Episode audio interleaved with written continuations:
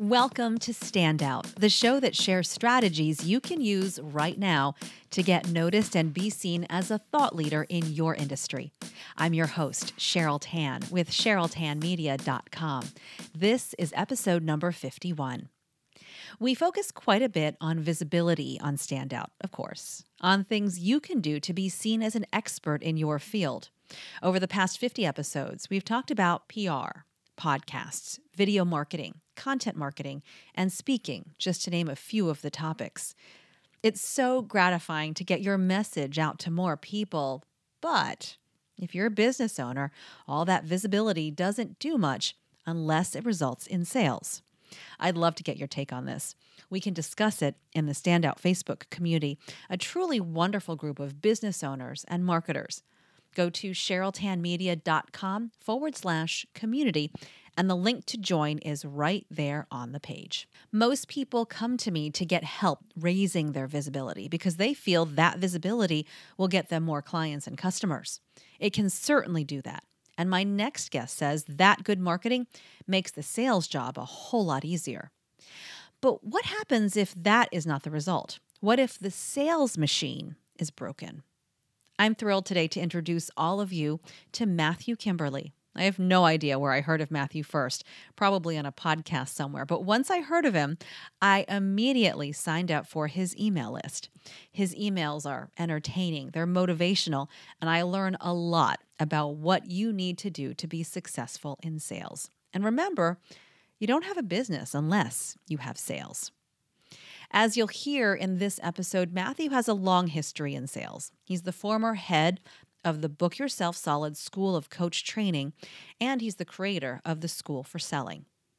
This is an episode you may want to come back to, as Matthew shares quite a bit his systematic process for creating confidence in selling, how a job as a timeshare salesman helped shape how he approaches selling today, and it's not what you think. And he gives us a checklist you can use over and over again to guarantee sales in your business. Here's Matthew Kimberley. Matthew, welcome to Standout. Thank you so much for being on the show today. Thank you for having me, Cheryl. I'm so excited to talk with you. And mainly it's because of the topic. Uh, oddly enough, I was looking through my past shows, and on Standout, we don't really talk a lot about sales. Uh, we talk about publicity, we talk about attention getting, we talk about speaking, but sales is not really one of those things that we talk about. I think mainly because in the very beginning, I thought if you build it they would come the right. sales that is and i and i don't and i know you would say that that is not the case so talk to me a little bit about sales and what the misconception about sales is. Sure. So probably one of the reasons that you haven't discussed sales an awful lot on standout is because sales isn't particularly sexy. Sales is a necessary evil. Sales is the thing that everybody tries to avoid. And so what we do is we focus on um, the stuff that is more enjoyable, the stuff that is more creative, the stuff that is more fun, the stuff that, when done correctly, makes the sale easier. Because what we really want to be is an order taker. That's the ideal. The ideal is that we never have to persuade anybody of anything and we never have to convince anybody to do anything because the minute they arrive at our door, because all the marketing that we've done has been so effective and because the branding that we have stamped upon ourselves and our business has been so um, convincing and because the the PR strategies that we've used have been so effective that when people do arrive at our door, they just say, "Hey, I'm in. Where do I sign?" Michael Port is my mentor, friend, and the founder of the Book Yourself Solid system, and I worked under his I guess, tutelage or mentorship for five years. Prior to that, I was a salesperson, died in the blood, a salesperson who did professional selling. I had a recruitment company I used to own, uh, and I did timeshare and I did everything else. And I'd learned sales. I'd learned, I'd studied sales material. And it was the first time when I opened a recruitment company and then when I went into small business advice, it was the first time I'd really had to focus on marketing. And Michael always says, and it's stuck with me from, it'll probably be on my headstone. Uh, it says, you know, marketing doesn't get you clients. What marketing does is it creates awareness about who you are and what you have to offer the world. And it's what you do with that awareness that counts. So the minute that your marketing works, that is, the minute that somebody enters into your life, gives you their contact details, makes an inquiry, shows up at your door, joins your mailing list, um, f- fills in a piece of paper for more information, then selling kicks in. So, what I'm interested in professionally is how we can be more effective in that isolated isolated is the wrong word, but that that bit, that specific bit that starts when people identify themselves or when we identify people to be a prospect and how to increase the likelihood that they will become a customer. What are the things, what are the boxes that we can check? What are the non negotiable systematic processes that we can implement that will decrease the likelihood of a good prospect not becoming a customer. So I believe that we can become order takers. I believe that we don't have to be gregarious and eloquent and talkative and charming and charismatic in order to make a sale. But all we need to do is follow a very s- straightforward checklist. Have we given the prospect the opportunity to get their questions answered? Have we mitigated their risk? Have we given them a reason to do it today instead of tomorrow? Have we demonstrated our credibility? Have we reinforced that with case studies and testimonials? Um, have we properly qualified the prospect right at the beginning of the process so that we're not pitching the wrong thing to the wrong person? Um, have we determined that they're a decision maker? Have we determined that they've got the budget? Have we connected with them? Have we found some way of connecting with them and making them like us as well as respect us? Because even though any one of those things might not count for much on its own, the incremental advantage that we have by stacking up these little pointers that push people towards the sale. It's like a game of Jenga, right? You keep, let's say, when they when the when the Jenga thing collapses, that's when we've made the sale. Well, it's about pushing out the block and pulling out the blocks one at a time, just to increase the likelihood that the prospect will fall into our lap. Oh, I like that. Oh, I like that a lot. I like that yeah. visual, and I like thinking of it as like a McDonald's transaction. Do you want fries with right. that? Do you want a Diet Coke or something for dessert? Because then it becomes something that they see as a transaction. I need to go back because you said can I, you can I can I say something yeah, before you go back? Absolutely. Because you just made me think of something. The beauty of McDonald's is that everything is utterly, utterly systematized, right? Yeah. Do you want fries with that? Do you want to supersize that?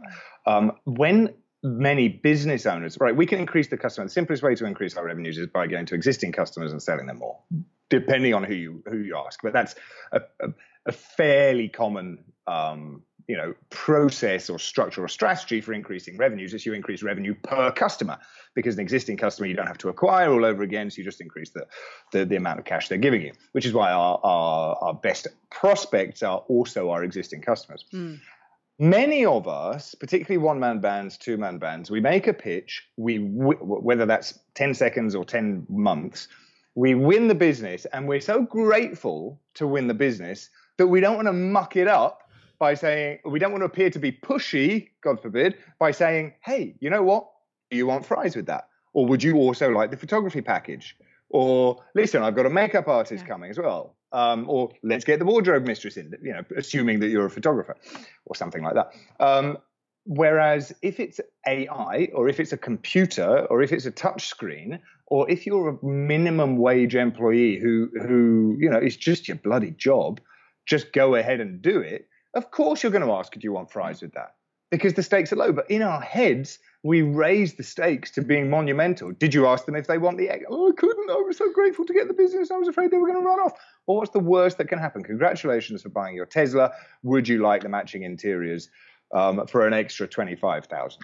I think you're what talking directly to me, Matthew, because you're right. you're exactly right. I would never think to say, "Hey, would you like this on top of the package that you've already decided on?" Ooh. That's and if it's true, you can say what most people like to do is this. And what we've done then is we've included an element of social proof and, mm. you know, mm. eliminated risk because other people are doing it. So um, me, nobody's going to say, actually, now that you offered me the extra seats or the interior trim, I don't want the Tesla anymore. Literally nothing bad can happen from it. Right. Nothing bad can happen. But we're so terrified of it. We always put the prospect on a pedestal goodness gracious, Mr. Prospect, thank you for giving us your business. We're so grateful. And that's exactly what has to switch. That's exactly what has to switch for most business owners. You walk in there, you say, here's the prescription I'm going to give you. Sit okay. down, I'll be with you sit down. I'll be with you in five minutes. So I like what you're saying, and a lot of it is is confidence. I know I've heard you talk about confidence before, and that is the problem for many people when they go into a sales situation where they're selling something and they're not buying something; they're the seller. And they like lose they, they lose themselves. They lose confidence. They're not themselves when they're in that situation whether it's in front of somebody face to face or maybe on the phone. How do you help build that confidence for that business owner or the person selling something so I'm not the best person in the world to talk about the soft stuff. You know, for a while I tried. I was a life coach for about three minutes, and very, very wisely. I can't see that, by the way. yeah, I wrote a book um, once upon a time called "How to Get a Grip," which was a self-help book, and it sold really well in the UK. It sold like 50, 60,000 copies in the UK, maybe more. Wow. Uh, but it was very anti-self-help. It was like, get out of bed, stop eating chips, Go for a run. Get over yourself. So I'm really the worst person. But here's what tough love, right? Tough love, right? self help. um, I think that may have been the strapline. Um, here's the here's the here's the thing about confidence. Confidence and enthusiasm are not the same. Right? Confidence is certainty. Confidence is surety. I am confident that before the end of the weekend, hundreds of people around the world will die in car accidents. I'm confident of that. I am not enthusiastic about it. I'm not happy about it. I wish it wasn't so. But the statistics back me up. We have sufficient experience to know that if somebody gets behind a car, you know, something bad is going to happen. Um, if, if, if a thousand or 10,000 or six million people get behind a car uh, wheel this weekend, something bad is going to happen. Experience tells us that. Therefore, we can be confident. We can also be confident about good things, right? Um, we could be confident that uh, if we go to bed at nine o'clock, we're probably going to wake up more refreshed than if we go to bed at three o'clock. And that's, I'm not particularly excited by that. I could get enthusiastic about it if I was sleep deprived, but I can be confident about that because our own personal experience bears it out. So, what I want all salespeople to do is come and work under me for six months and just follow my instructions blindly right? Which is go and have a conversation with 100 strangers. Pick up the phone. I'm not a huge proponent of cold calling, but for many industries, it still remains one of the most uh, cost effective ways of getting new customers on board. Get on the phone and speak, you know, 120 dials a day. 120 dials a day for 40 conversations for five pitches for one close. Do it every single day. And then let's see what happens. Could you therefore, once you've got all that data, uh, you might not enjoy it. Nobody enjoys making cold calls.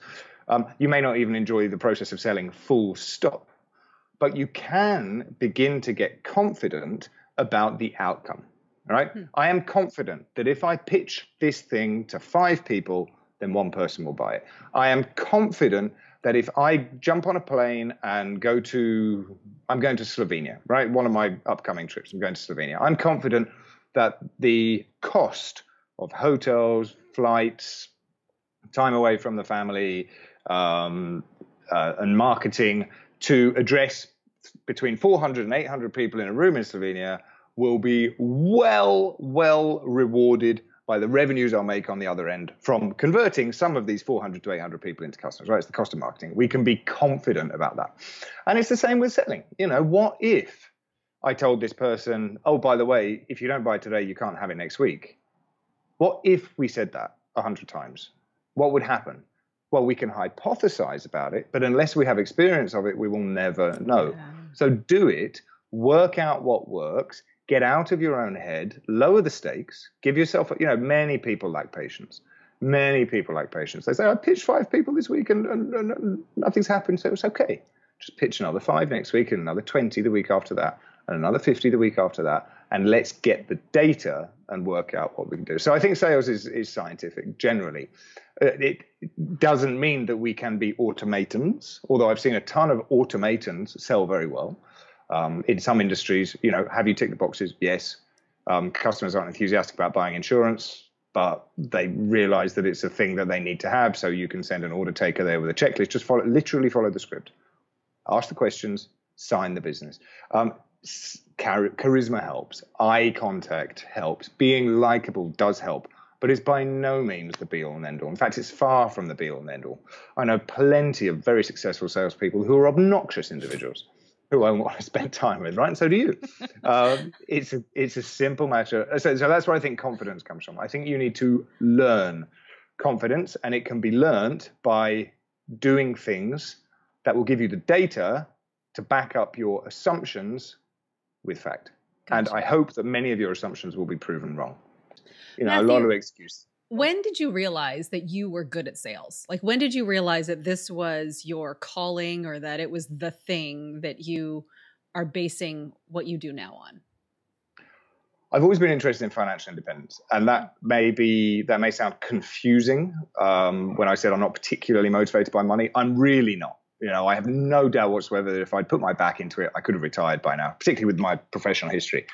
But I was always more interested in having a good time, and um, you know, the companies that I've walked away from started and walked away from because it wasn't fun anymore. Yeah. But I've always been interested in financial independence, and I've always been. When I was a kid, I used to go out and uh, perform in the street, like busking, juggling, and, and unicycling, and fire really? breathing, and stuff like. Yeah, yeah, it was how I earned my allowance. Wow. So I didn't get an allowance from my parents when they realised that I could earn probably back in probably accounting for inflation, the equivalent of hundred dollars an hour. Oh right? my goodness! Going, going yeah, I wouldn't give you an allowance either if I were your parents. Right. So I'd go out on the weekend. My parent, my, my, my parents would say, "What you off? What you on?" I say, "I'm off to work." Dad would be like, "Well, I'm going to tax you when you get home, so don't forget to let me know how much you earn." Um, but then my friends would say, "What do you want to do this weekend? Do you want to go to X, Y, or Z? Do you want to jump on the train and go to London? Do you want to go and get into sneak into underage parties and get drunk and all these things?" And and I would say yes. And I knew I could always say yes because my only responsibility was to go and earn that, you know, inflation adjusted $100 an hour by doing a couple of hours work.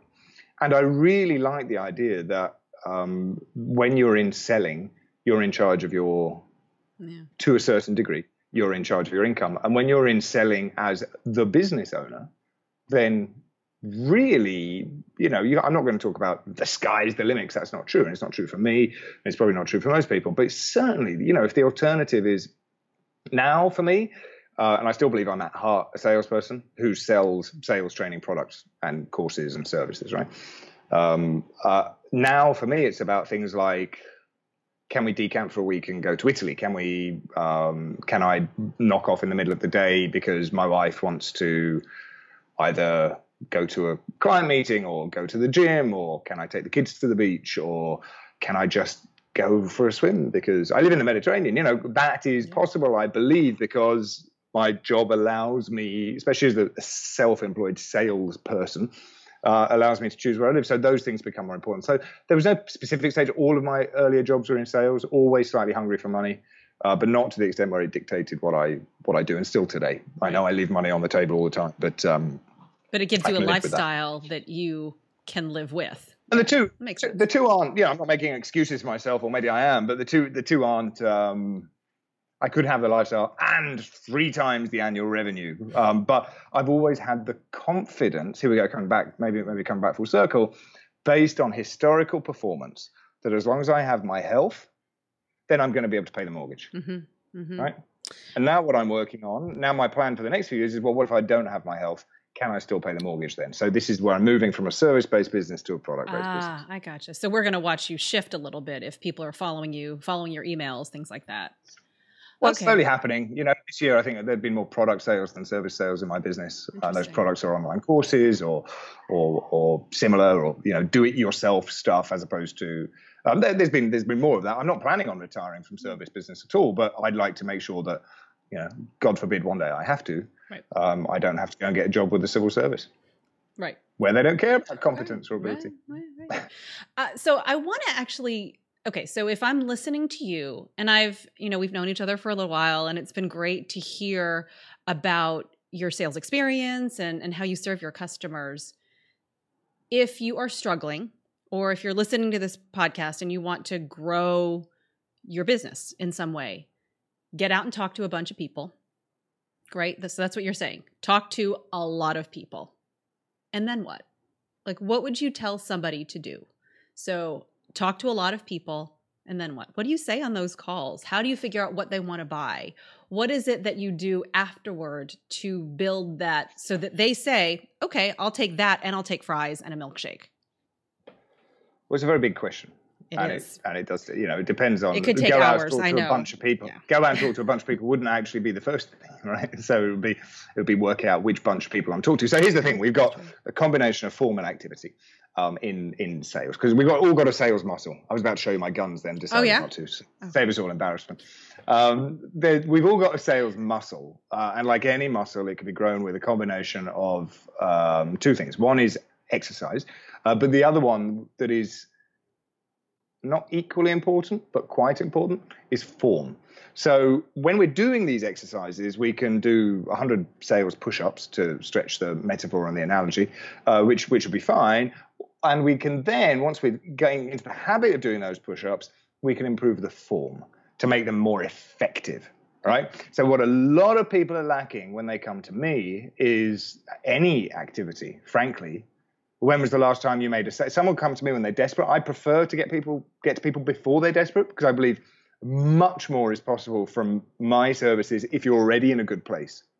To the point where in the future I'm going to start saying I can't help you if if if you're your own worst enemy, but if you've already got a great business, then I can help you. Um, because as coaches, we like to back winners, right? Because it's, it's our clients' result. Uh, therapists may be different, or or health coaches, but business coaches, yes, we can take somebody from failing to to thriving, but um, it's it's more hard work than I'm Oh, yeah. willing to take on, right?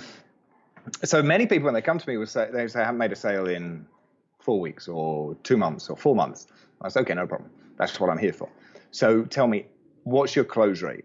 So how many how many sales conversations have you had that have resulted in no sales? And of course they say, actually I haven't had any sales conversations for the last four months. And I say, right, I think I see a correlation here. so that's why my first piece of advice might be go to the mall, walk up to 100 strangers every Saturday and every Sunday and say, hey, you look like the kind of person who'd benefit from some empowered feminine hygiene products. Why don't we have a chat about that? Or would you like to find out more? Or would you like to take some material? Or can I interest you in a free sample? Or we're running a promotion today. You can get 10 for the price of four. Yeah. What if you do that 100 times over a Saturday? You're going to make a sale? Probably. You know, if we're not selling $50,000 services, right? Um, so, okay, so now we're doing that. Now we know that our closing rate is 1%. We're speaking to 100 people who are making one sale. Okay. Mystic sanitary pads. Okay. So, or for, for example, I'm sorry, my mind's gone, my mind's gone, gone all over. I think we've lost this now. Right? We've made one sale by talking to 100 people, Okay. right? So then we can say, great, keep those levels of activity, but now let's work on form. Let's look at the steps of what, you know, my trademark steps of professional persuasion. What about the people we're talking to?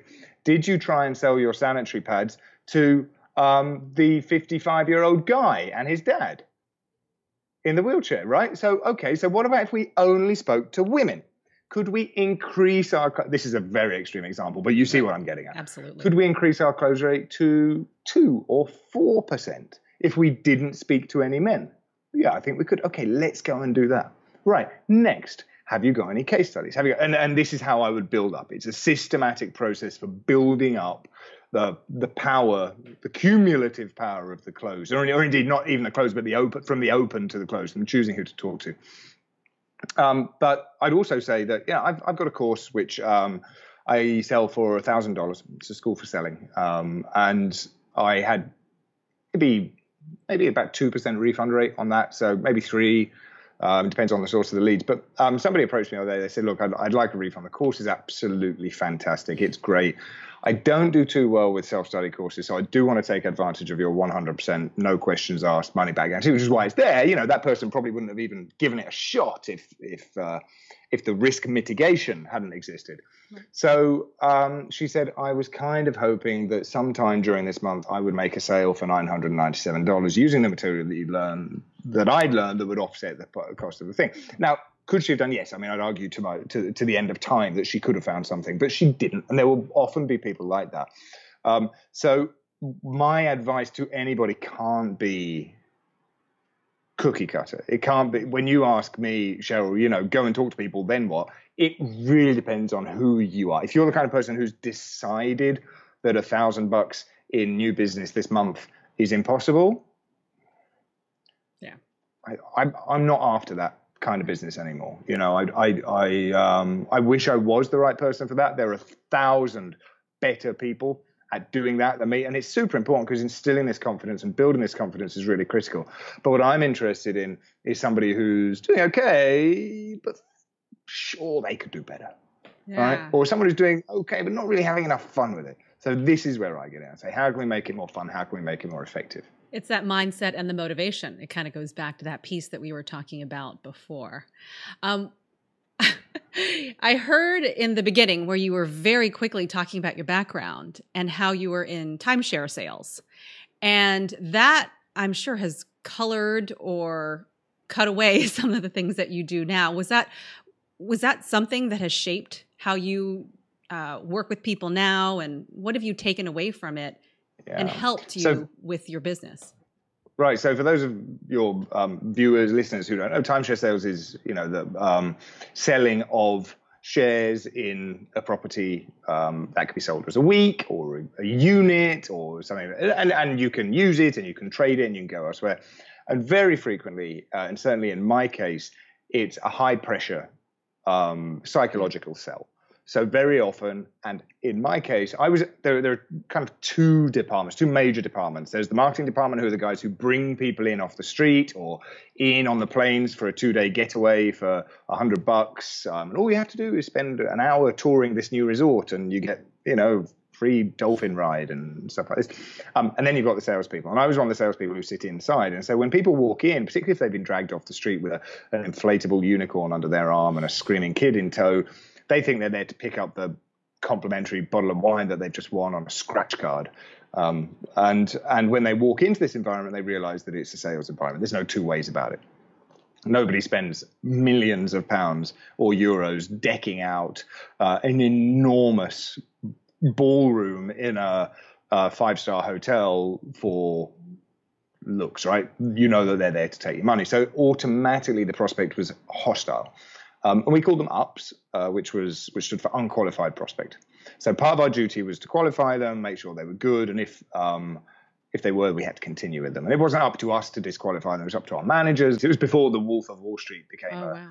Uh, here it was well before then, but it was that kind of environment. We were we were given daily. So so anyway, it was a very tough sales environment, and it taught me probably three three critical things. Um, for and, and turnover was huge. We were paid commission only. If we didn't make sales a couple of months in a row, we were out. No questions asked. If we were bottom of the sales leaderboard a couple of months in a row, we were out. Um, and and a few things were done really well. So every single morning there was sales training and motivation for 45 minutes before the day started. We had to be in, I think, at nine o'clock, and the first ups came through the door at 10 o'clock or something like that.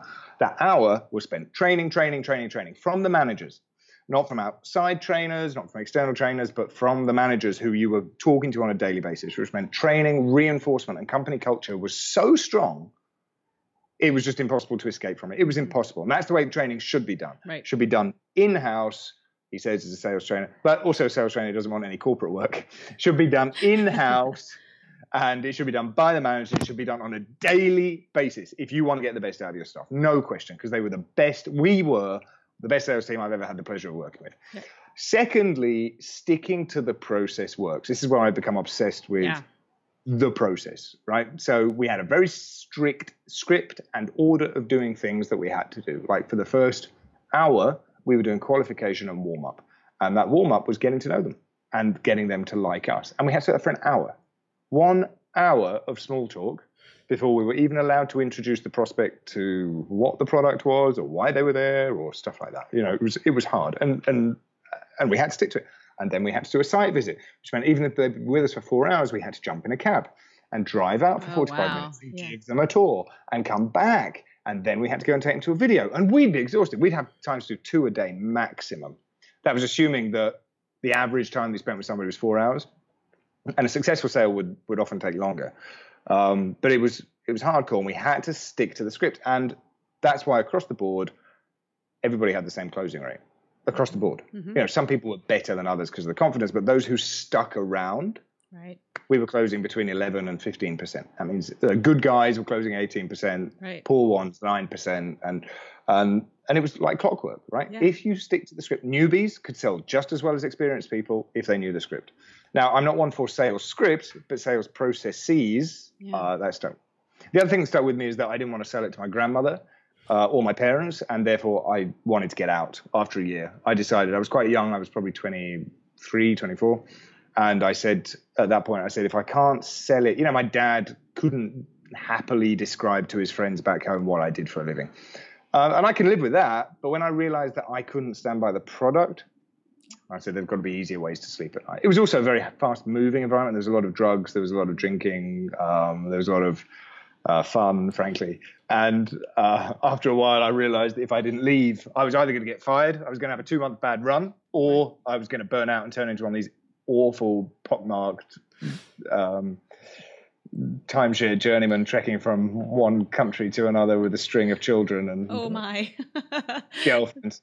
It's another mental postcard. but oh, that was really good though to help see the the path. We see how disciplined you are now and why you are and the focus that you have on the the procedures. I think that's that's excellent. Excellent. And then you Yeah. took the good And and, left the bad.